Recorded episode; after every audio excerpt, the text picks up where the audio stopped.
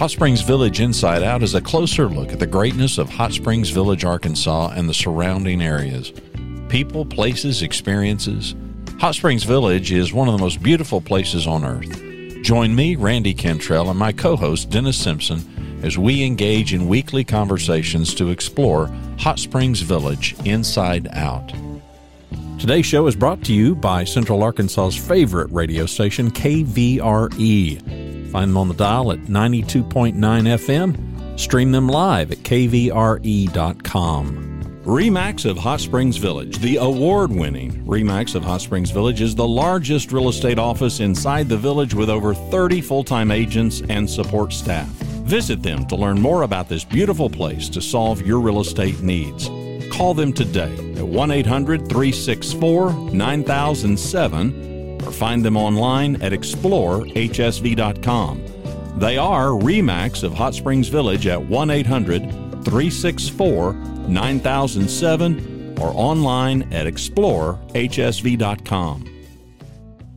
On the longest day of the year, we happen to be with Mr. Ken Unger. Now, Ken, as I understand it, I'm just curious is there a 12 step to pickleball addiction? Is there? Oh, it's almost immediate. It's almost immediate. Yeah, but if you've if you've ever gotten out on the court within you know 30 seconds, you're you're pretty much going to be stuck doing it. So I'd be very careful if you uh, decide to venture in that that realm. Don't dabble in pickleball is what I'm hearing, right? Unless you're serious, they're seriously about you know doing nothing but that. Yeah, because you can do it all day long. Well, it is a delight to have Ken Unger, one of the newer staff members from the POA. Ken, tell us exactly what position you have today. I am the director of public services. So okay, that was streets, utilities, dams, lakes, common property. So water, sanitation, water, yeah, water, sewer, yeah. Pretty much okay. anything infrastructure related in the village. Uh, my team is uh, one way or another got their fingers in it. So. And so you're, you're replacing Mr. Jason Temple, who was out, great outgoing uh, engineer for them. And now you've, but but the difference is you've been here in the village a while. Is that correct? That's correct. Uh, bought a place in 2012. Almost immediately after that, moved here and uh, retired fully back in 2015. End of 2015. you had, you had a well, I want to know how you found yeah. the village before 2012. Yeah.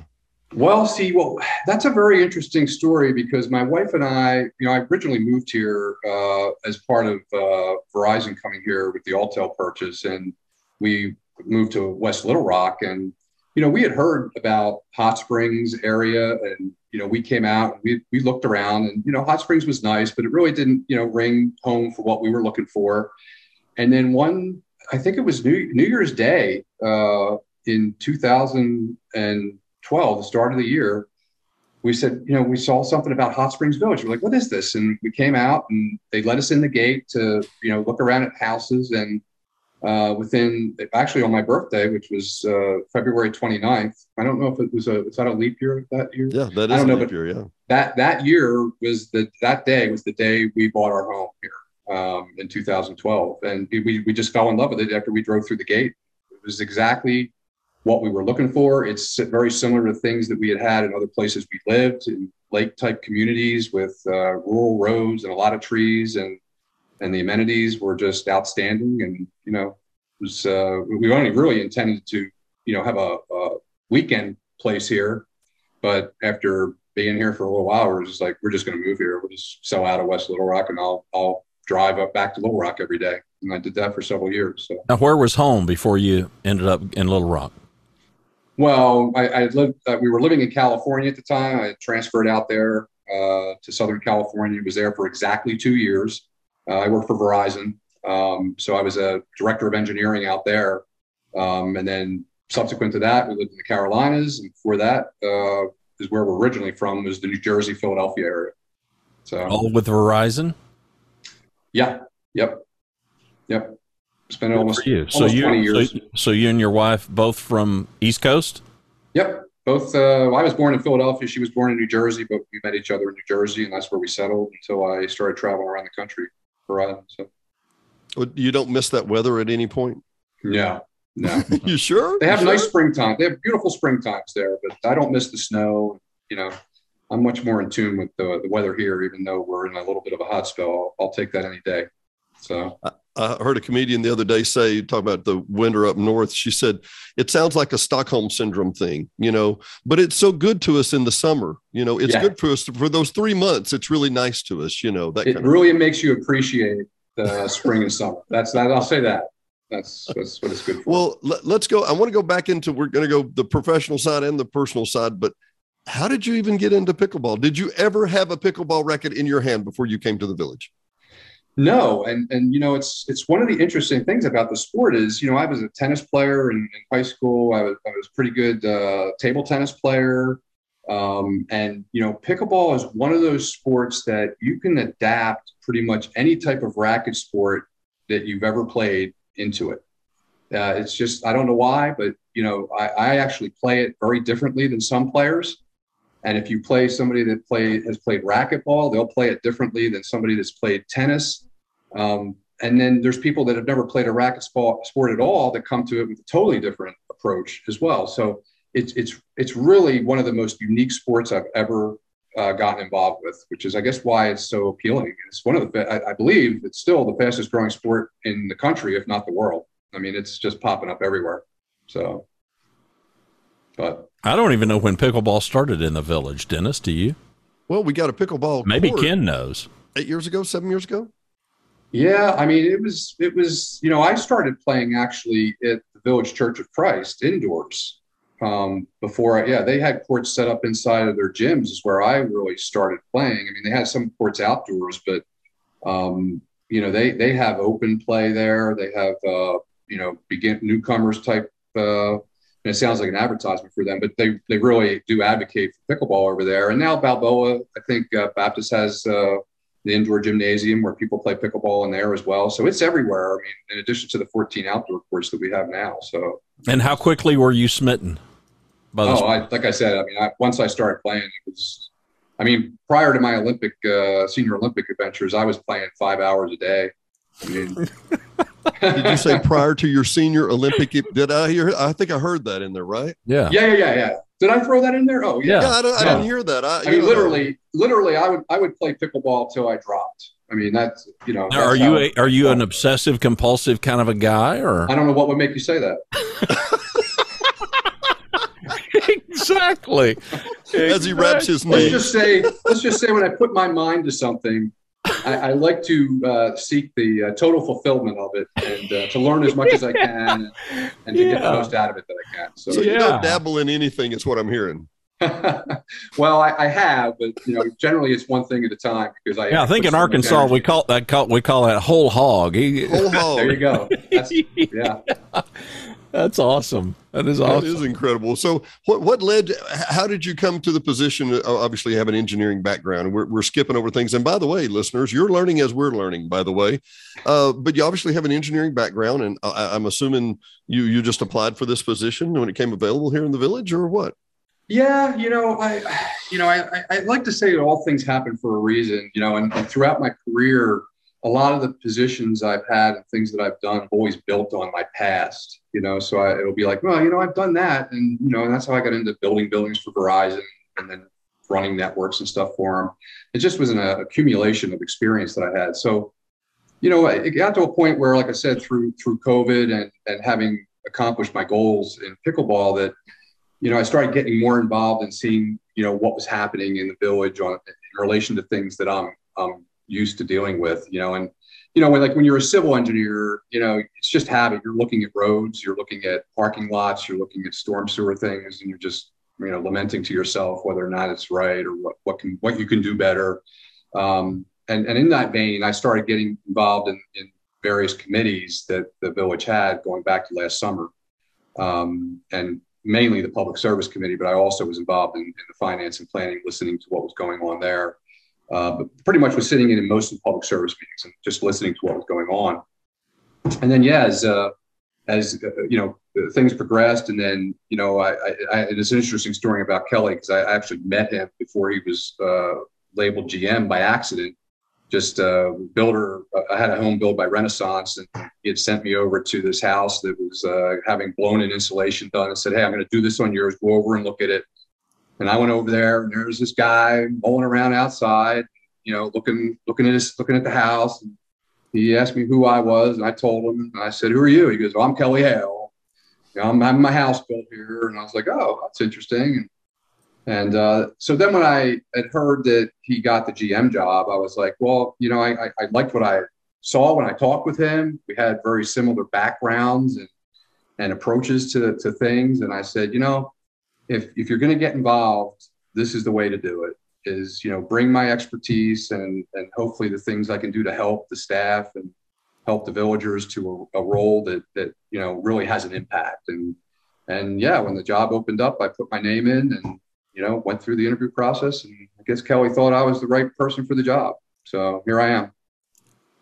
Pulled you out of retirement. So you've been retired you were retired seven years you said yeah, I think roughly. I retired at the end of 2015, so I think that's that's kind of close to seven years, something like that. You know, I'm amazed as as a guy that fell in love. I told you before we hit record, and the audience knows my backstory. And if you don't, well, too bad. You there's plenty of episodes you can go find that out.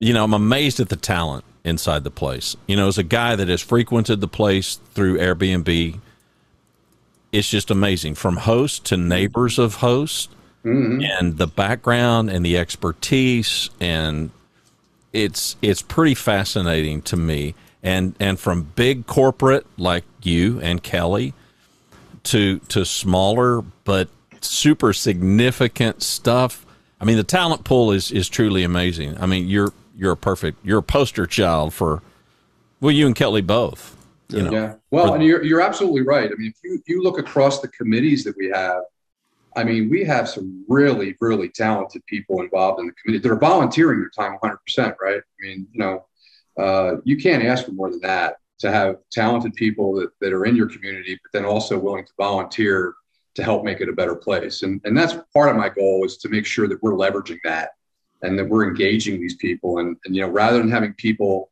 you know, uh, writing stuff and, and, and questioning things, get them involved you know, that's you know, my, my view is if you're gonna if you want to comment about something, come on out to the you know to the public service committee, come on out to the lakes committee, come out to the common property committee. You know, we we need all the help we can get. And we're only going to solve this if we have everybody engaged that has the expertise. And like you said, I mean, we got, uh, you know, I was just thinking about common property. We got forestry people, one active that lives in the, in the community, and yeah, and then another one that's on the committee. And then apparently, you know, based on some things we're talking about, we got other forestry people in the community. So I'm like, let's get them engaged because you know I, the more minds we have involved in this that have the expertise, the better out result and outcome we're going to have. So, well, Randy and I started early on trying to interview people with the POA simply for one reason. If you look on social media, it's easy to throw stones and say, well, those stinking POA people, they're blah, blah, blah, blah, blah. Whoa, whoa, whoa. Be quiet. Just meet these people. These are world. You're, the great example. Kelly's a great example. I can go through the list. Uh, unfortunately, Brad has left, but he was fantastic. Todd Knowles, Terry Wiley. I can go through a list of people who are incredibly talented and super devoted, and you don't even know them, and you're throwing stones at them. Learn to these people, and you won't throw stones. Is my our opinion. We've always come that way. Yeah, and I, and I, don't even necessarily at this point, you know, when I look out there as as throwing stones, I think it's people that you know have experience that they're putting their opinions out there, and maybe their opinions are different than some of the opinions of, of myself or the other experts that are involved in it. And that's going to happen. That's part of the process. You know, I mean, I operate under constructive dissent theory that, you know, you bring your ideas to the table and then as a group you come up with a plan and then everybody buys into that unless it's not working and then you shift gears. So I think, you know, in the past, maybe the issue is that people weren't heard, maybe, or they weren't invited to be involved in the process. And, you know, that's, you don't want to alienate intelligent people that want to get involved. So I mean, uh, you know, if, if, my view is if you have expertise, you see something you don't like, you want to weigh in, more power to you. Come on over. My door is always open. You've been you've been in the you've been in the position now how long? Uh, about a month and a half. Okay, so coming in, biggest two, close to big, two months. Com- coming in, the biggest opportunity you felt like you had, and now that you're however many days in, now what's the reality? Well, I mean, I'll, I'll tell you what I, you know, this is part of what I did when I did my interview. I'll tell you what I did. So I, I usually come into organizations, especially Verizon. I did this with, with what I call a 90 day plan. Okay. And that plan involves, you know, looking at the organization, uh, looking at efficiencies, looking at gaps, uh, looking at where the risks are, um, and then you know hopefully putting things in place to to address those. And I'll, and I'll give you a perfect example of how that played out on my first week, uh, actually, because the, the my first day on the job, uh, Brad handed me his resignation. He had taken a position up in, in Little Rock, and and I you know said more power to you. Um, you know, but that put you know instantly put me in a position of having to evaluate uh, the organization relative to lakes. And and when I looked across the organization, what occurred to me was that there were gaps in, in, in basically how we were approaching things because of the way the organization was fractured. So we had a common properties um, and, and, organization, forestry, uh, that, you know, when you look at a problem like soil erosion, for example, that's filling our lakes, okay? You know, it starts on the ground, but it ends up in our lakes. And, and because they were two separate teams, basically, they weren't necessarily coordinating against any of that effort. So by combining them into one organization, now you have the people that are involved in erosion control and, and, and where the, the erosion is coming from, working with the people where it's going to. Um, and the same can be said for the, the geese situation, where we have geese that are, um, you know, they, they, don't discriminate between land and water; they're on both. Um, and you know, we had a, a, a, my understanding was before COVID, we had a very strong, you know, geese control uh, effort but it kind of fell fell apart. And and to this year, there were only two people that were really identifying nests and and doing what was needed on the eggs to stop the geese population. Well, you know that that group was in common properties. Well, lakes has probably the best visibility in, in a lot of cases to identifying where geese nests are. And and there's other organizations like even golf where you you know they're going to find it. So you know we need to you know do a better uh, effort at synergizing between those groups, and that that gave me the opportunity to do that day one by moving Lakes under under Todd, um, and also because there was no way I was backfilling Brad immediately. I didn't want to. I, I, needed somebody to immediately start transferring knowledge from from Brad to you know my organization. So that's an example of, of what I did, and I, and I did that again subsequent to that with our building and electrical group and I can go into that with you if you want to know the synergies that we we, we identified there. But yeah, dude, um, go ahead, please. Well, in that case, you had an, you had an organization that was responsible for major pump stations and grinder pumps um, at people's homes. Okay, um, and then you had another organization that was responsible for the lines that came out of those things. Okay, so you know, when you phrase it that way, it doesn't sound very smart. I, I, until that very moment, I went, oh, well. Yeah, it's not efficient, right? So, it, it, you know, if, if a resident had a problem with the grinder system coming out of their home, you know, basically the, the a group from the grind, you know, grinder organization would go out there and look at it.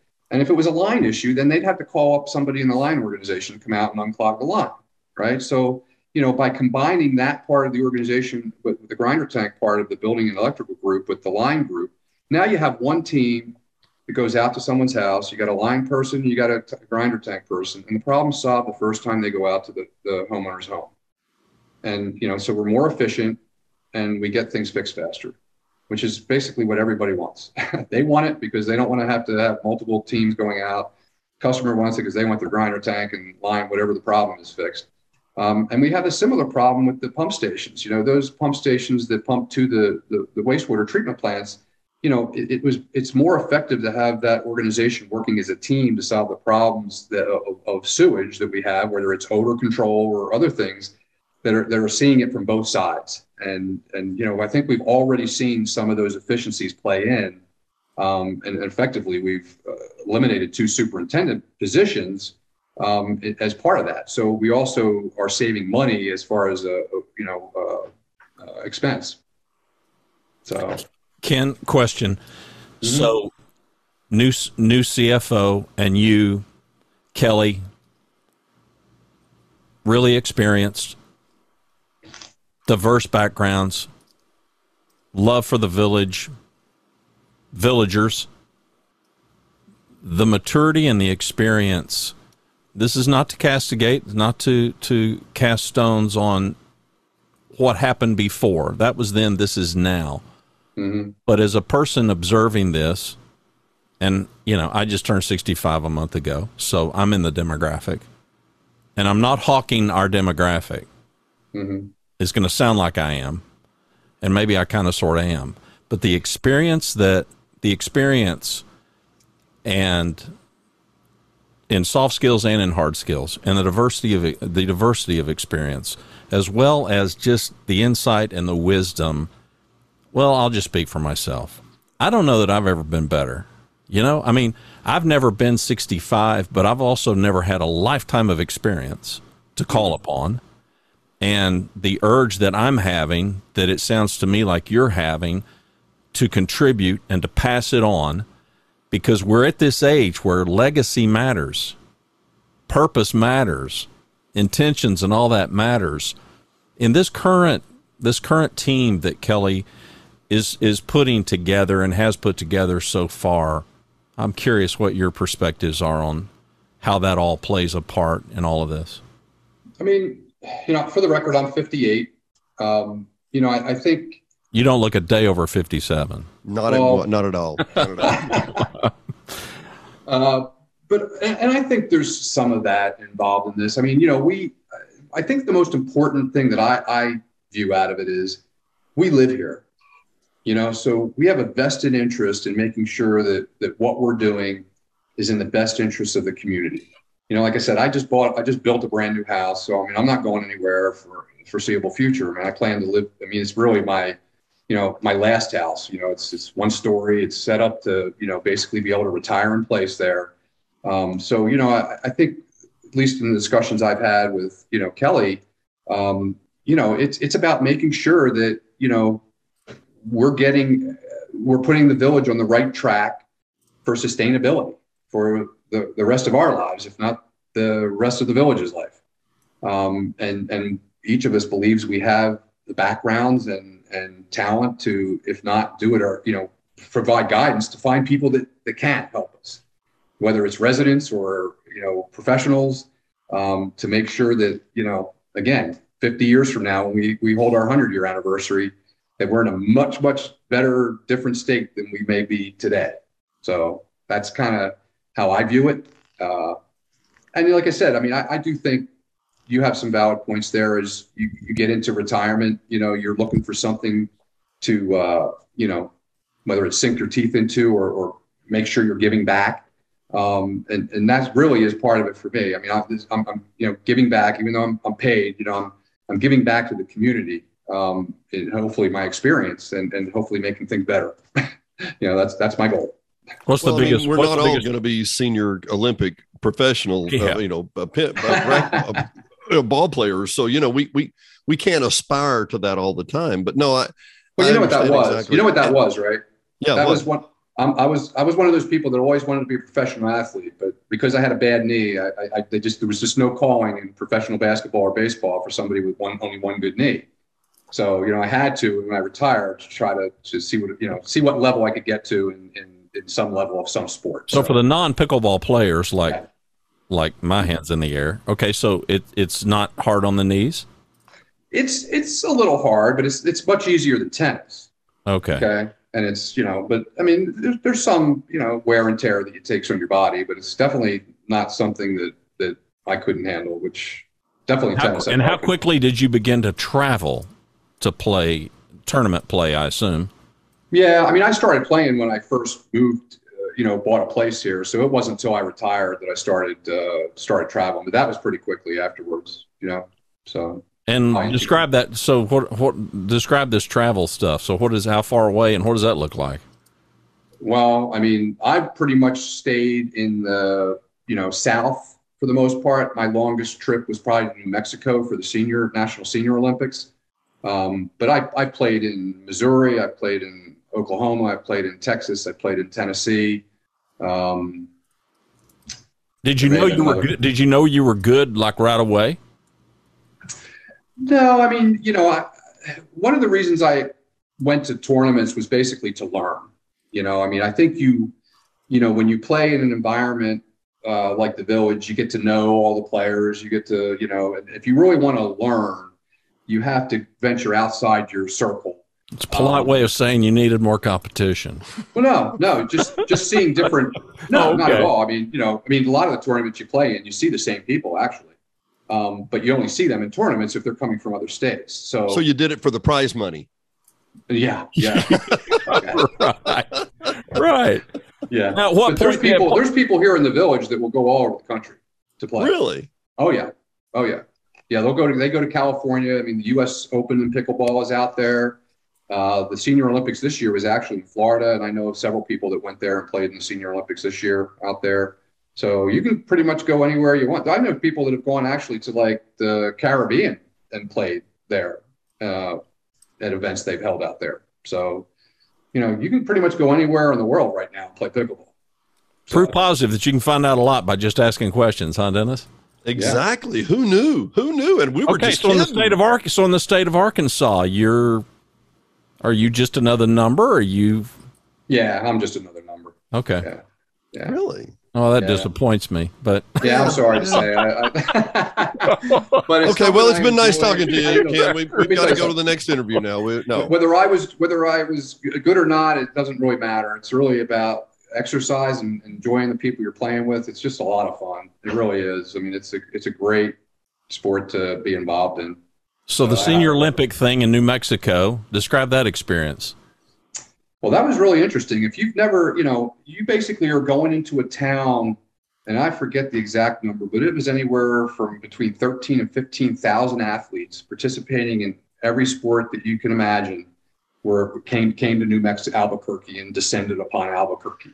Um, so it's quite a uh, experience. Just to, every, anywhere you go, you're running into Olympians that are that are participating in some some level of uh, of sport, and and, and it's just a, a the whole atmosphere is kind of electric. Um, and the interesting thing about out there, which I actually kind of was training for, was that it's a higher altitude. Mhm. Um, so you kind of you know have to condition yourself to be able to go. Because I literally the the day I played in men's doubles, we went from like seven or eight in the morning, and we didn't finish till seven at night. That was the the last match I played. Um, so it was it was a long, grueling day uh, at high alt, higher altitudes, uh, in and it's so dry that you don't even know you're getting dehydrated. So it was it was it was an experience though, but it was a lot of fun. Now, how often do they hold this event, the the Senior Olympics? Uh, I think it's every two to four years. I know the state. I think this Okay. every other year in the state level, and then every year after that they have it. They have the Senior Olympics. So And how did you do? well, I got silver in the men's doubles. Uh, didn't place in the mixed doubles. So in, New- in New Mexico. That's awesome. Yeah, That is it was- awesome. I had a great partner. Uh, we got along really well. I had never even played with him before. I knew him, but we had never really played a tournament before. And uh, we. Well, how did y'all we connect? Well, I had met him at some tournaments that I had been playing at. Uh, you know, and I, he was just a really good guy. And uh, you know, I I knew I was going to go to the Senior Olympics, and you know, you, you kind of find a partner to, to play with. And I asked him if he was interested. He said, yeah, and uh, that, that was the that was history. y'all won silver. We got silver, yeah. That's awesome. And we got and we got legitimately beat twice by the same team. So they they won gold. Legitimately, you can't even you can't even blame it on bad refereeing. You can't say you No, can't pull I the can't. McEnroe. You can't pull the No. McEnroe. That's nope, awesome. I can't. They, uh, but it was a lot of fun. It's, it, and again, I highly recommend pickleball to anybody that's looking to get into shape, have some fun, meet some great people. We have a great organization in the village. I mean, it's. I think there's well over 300 people that are involved in pickleball here already. Well, and after this show, there's no telling. Yeah. We're, we oh, yeah, you go. we- We could be yeah, blowing we, it up, huh? we expect it to absolutely blow up. All right. K Unger at hsvpoa.org. K Unger at hsvpoa.org. Send your emails and letters. Yeah. That's right. I, I have. I, hey, I mean, I, I've given my number and email address to anybody that's documenting what we're doing here. Uh, I encourage uh, people to reach out to me and give me your opinions and let me know how I can help you. Well, and to focus on on a, on the positive and on the solution. So the people that are in the village, and now our audience can they're they're all over. Uh, We Mhm. regularly hear from people that have never set foot in the state of Arkansas, much Yeah, less Hot. Springs Village, and a few and a few who are now villagers.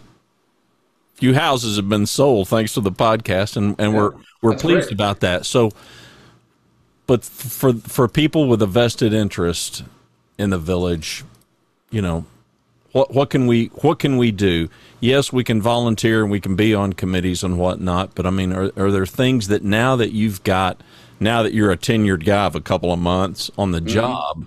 I mean, what's your perspective now of things that where the needle can absolutely be moved if people would do X? I mean, I'll, I'll give you some examples of things we've we've done that I, I think are outstanding already. I mean, uh, one is the volunteerism. I mean, that that is key to our success, especially if you have an expertise where we have a challenge. You, know, we need to get get you involved. But I'll give you a small thing that you know I, I don't think most residents may be aware of. So I had a resident. Uh, uh, I already asked him if I could do this. I put his picture in the paper, Jim Betts, who donated a generator to, you know, his POA. Because in, in effect, we are your, you know, we are the villagers organization. I mean, mm-hmm. we work for the villagers, right? And he donated a generator to us, which, you know, we need. I mean, we we have a lot of old stuff here, uh, trying to keep the network and everything running. And you know, I took that donation and I put something in the Village Digest, uh, recognizing him and saying, "Hey, if you have other things that are that you're throwing out, want to get rid of, um, please let us know, and and we would be more than happy to come pick them up." Because more than likely, what you're getting rid of is better than what we've been using here for the last 20 years. Because a lot of the stuff that's in our facilities here is really, really old. And we got an outpouring of, of donations. And I can't tell you how much that helps this organization be successful and helps us avoid having to spend money on things that are overpriced today because of inflation um, and, and be more productive, which at the end of the day comes back to the residents and the owners of the, of the POA.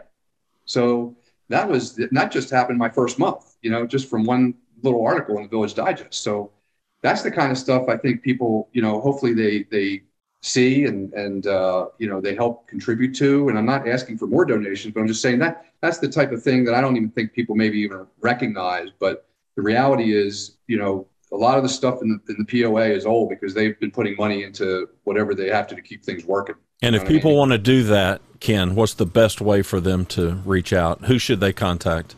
Yeah, I mean, they can send me an email. I've had plenty of people send me an email with things that they, you know, want to get rid of and need to get rid of, and uh, or they can, uh, you know, so they can send me an email or they can uh, call in the main desk, uh, call in the main desk for my uh, public services organization, and we'll get somebody on it. So that's one way, and I think the other is just understanding that um, it's going to take time. You know, you don't you don't change a huge ship overnight. Um, we're making a lot of good progress in a lot of areas uh, because of the help of the residents. Again, with the the increase in the fees, is going to help us get things done that weren't getting done before.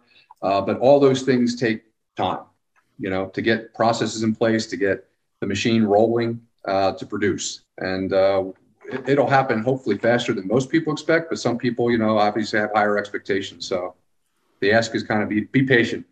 Give us is a chance. Te- is your team full strength, or or do you have gaps that you need filled? I mean, there's always opportunities. Uh, that's part of my 90 day plan is analyzing where where the gaps are and, and, working to fill them. But I would say for the most part, we're we're in pretty good shape. Uh, you know, we had a, a, few openings that we filled recently, and getting those people up to speed. And I, I think we're going to see some. I mean, I think personally, just in the two months I've been here, I mean, I've gotten emails from some people that things hadn't been addressed in 15 years that we took care of in you know 15 minutes, um, and and they were really happy. And and that's part of my goal. You know, I came my my last role at Verizon was basically a customer service type position. It was performance, but you know, you're dealing with customers' concerns when the network's not working right. And you know, I mean, I think customers have a right to expect that some of their requests are addressed, and you know, we're we're trying to balance that with the bigger picture things that we have to get done. And, and that's hopefully a positive that I think uh, residents will see in, in the weeks and months ahead. So that's awesome. Dennis? That is, it really is. And, and Ken, I, just, I'm, I'm trying to think of how to word this. Uh, uh you've been here long enough, and I think I have too, that around 2010, we got the President's Award for a thousand points of light. Mm-hmm. Uh, and one of the reasons that we got that is because there's a huge sense of volunteerism. Mm-hmm. And I think part of where we may have previously gone off the rails is when we would have experts come in and they were going to fix it for us. But I mean, literally, you, Kelly, a whole slew of other people, you're not being dropped in. The, the, you live here. This is your basis. And you see an upswelling of people who are like, okay, well, I'll come help. I volunteer. I pick me, pick me at all at uh, Verizon, I'm pretty sure there weren't a whole bunch of your customers that said, "Let's come help you pick up trash in, in your parking lot." They they didn't offer that, I suspect, right? Yeah. So to have that spirit of volunteerism, I know is is refreshing. I assume it's huge. I mean, I, like I said, I, I think it's the key to our success. You know, I mean, there's a lot of towns and communities you, you don't have that, and you know they probably suffer as a result of that. And if we're not leveraging that, if we're discouraging that, that's a huge mistake.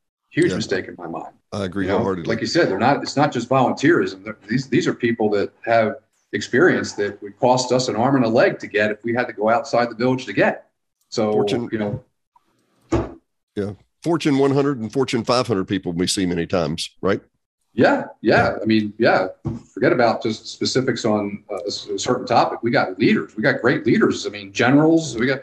Can tell me how many multi-star generals we have in our in our community that, yeah. that you know it's great to get their their leadership uh, input on things, and and uh, we have some of those, frankly, on some of the committees, and that that's that's good stuff.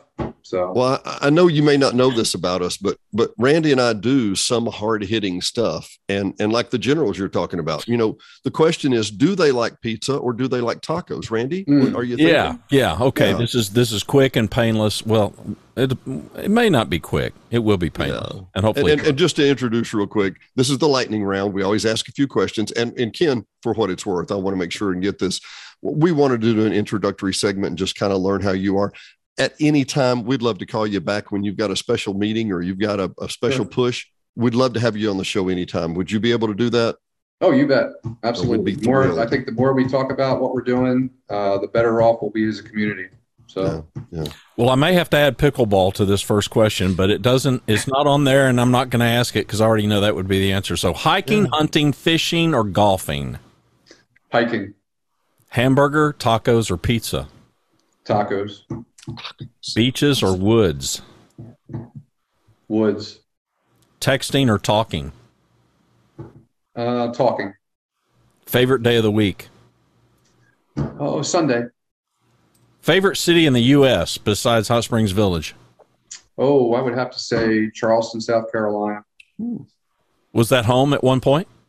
No, but I spent a lot of I spent a lot of weekends outside of there, and I love the history of, of there, and uh, the food is really good. It's beautiful. Yeah, a lot of a lot of history there to learn. Architecture. You have a nickname? No, uh, you'd have to ask somebody else that. I don't. I don't. Uh, not that I'm aware of, but I'm sure there's people that have nicknames yeah, we're not talking. We never talk about those. Yeah. All right currently, are you listening to somebody that's a favorite band or musician? And if so, who? I can honestly say I'm not. Do you have a favorite band? Do you have a favorite musician? Are you a music guy at all? Uh, a little bit. I'm easygoing type of James Taylor type of guy. Okay. Uh, you know, kind of laid back. Nothing wrong with that. Low low key type music. Yeah. Yeah. Well, I don't know. Your personality, it would you don't need to be a metalhead. If you're obsessive compulsive, you do not need to go hardcore hardcore metal. All right, you've got an hour, Ken, to do nothing. What are you going to do?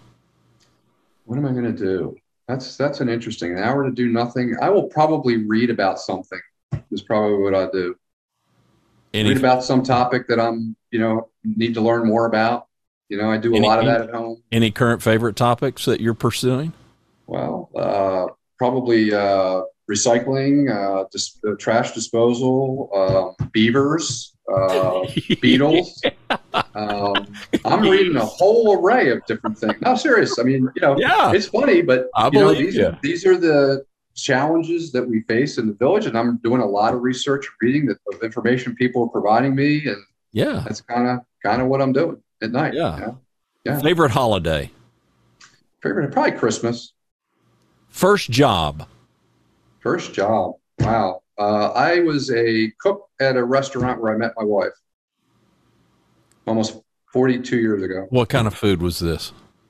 Uh, it was an ice cream parlor where we made hamburgers and okay. other things, you know. So it wasn't it wasn't okay. hot gourmet. I mean, some people thought my cooking was gourmet, but it was really, you know. Okay, love it, love it first bite or love it first sight or. uh, love it first Sunday. Yeah, it was love it first Sunday. There you go. That's awesome. Okay, you yeah. said you've been married forty. How many? Well, it'll be 40 years, but you know, we, we knew each other for a couple years before we got married. So uh, That's awesome. That's awesome. Yeah. Congrats. All right, describe your favorite meal. Probably lasagna.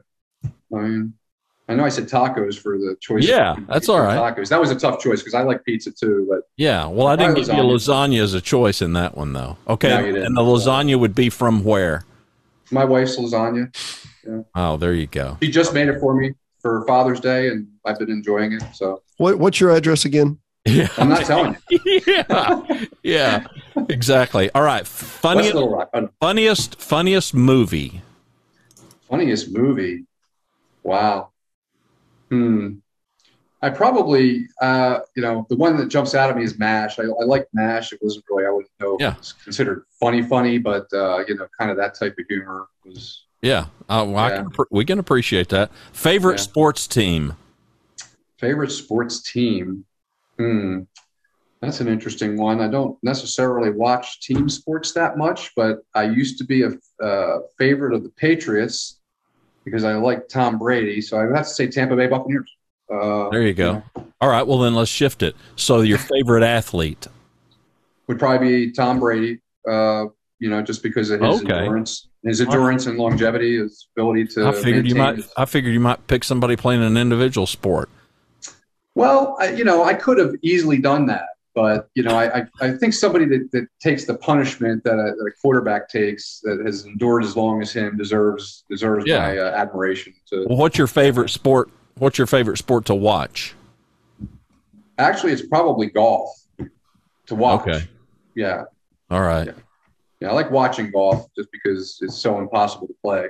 Well, here in Dallas, I won't. I won't ask you to to Mm-hmm. opine about it, but the whole the whole LIV thing versus the PGA, it's just Yeah, oh, it's, it's all it's all we're hearing. So, okay, dogs sure. or cats?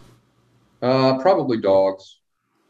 I'm not a big animal. We don't have animals uh, Yeah. myself, but uh, You're busy up around a reading about beavers and geese That's and right. things that are That's destroying the village. So, natural. Na- I'm, I'm really like natural animals. yeah, yeah. Yeah. All right, cake or pie? Pie. What kind? Apple. How many hours of sleep do you get a night? Well, uh, generally, probably about five or six. Yeah. So a lot of people, you know, I have to queue my emails when I get up, and then I don't send them out until later because I'm usually in bed between eight and nine, and I'm up about three, four. He's got your schedule, Randy. Yeah, I can relate. I tell people I keep vampire hours. All right. yeah, you, and you can't send emails to people that time. You know, you can't queue emails up at that Oh, I do. I do. Oh, do I, don't, I- I don't. I don't text people, but I. Oh, okay. well, people already. The people that know me, they know if they get an email at three o'clock. It's, they know. Hey, They know. sometimes I do my best work at three in the morning. You know Yeah, I mean? do too. I do too. Yeah. All right. Do you have a favorite article of clothing? Favorite article of clothing? Hmm. I don't really think I do, to be honest with you. Maybe my shoes. I like, I like, you know, some of the shoes I have. That's about it. They're comfortable. That's all. Favorite quote, and we're done. Favorite quote. Um, well, I'll, if you give me a second, I'll. I'll Yeah, I'll give you a second. Go it for a ahead. second. Well, I tell you what, while he's doing that, Randy, I've got to tell you, you saw our pictures Sunday when we drove up through Danville Road and we were petting the donkeys and, you know, feeding the donkeys and everything. On the way up there, we turned around because there were two beavers on the side of the road, two little beavers playing, little infant beavers playing right beside the road. I'm like, what? Turned around and went back. Diane said, that's where I said, those are beavers. There they are. All right. Let's hear the quote. We have work because our customers trust us to do the right thing. Repeat that. I don't know if that. that's considered a quote. No, go ahead. Repeat it say, again. say it again. Say it again. We have work because our customers trust us to do the right thing. It's one of one of four quotes that I actually try to instill in in, in what we're doing here in the in, in my organization. It's I like our, it. Our credo. So I figured I'd at least get that that out there. So Yeah. No, I'm glad you did. Okay, so that that thing that is in your hand, what is that? Is that the the, the department credo? that's that's that's that's credo we're we're you know trying to instill in the department, and, and I'll I'll read you the headlines because I think it's important. Yep. I won't read you all the text in it, but uh, we focus outward on the customer, not inward. We know teamwork enables us to serve our customers better and faster, and we believe integrity is at the core of who we are. I like it. those are You're not going to find any of, argument with us in any direction. No, no. okay, wonderful. I got to sneak in something really quick, Ken. Oh, you said that was the end. No, I lied. Okay, all right, go ahead. Okay, a leader, a mentor, who had a really now that you're looking with some history background, mm-hmm. A leader, a mentor that really had a profound impact on you. Uh, anybody leap to anybody leap to your mind?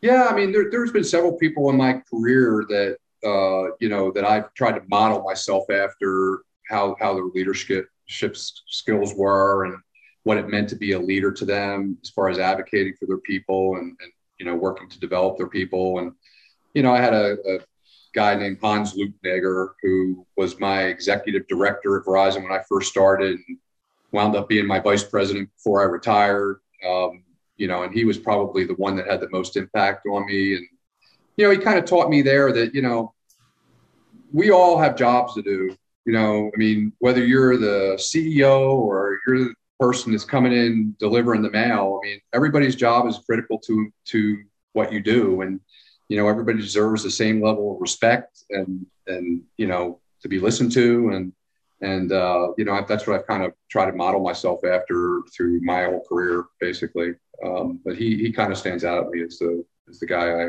looked up to the most. So good. Thanks for sharing that. All right, Dennis, I'll let you say goodnight.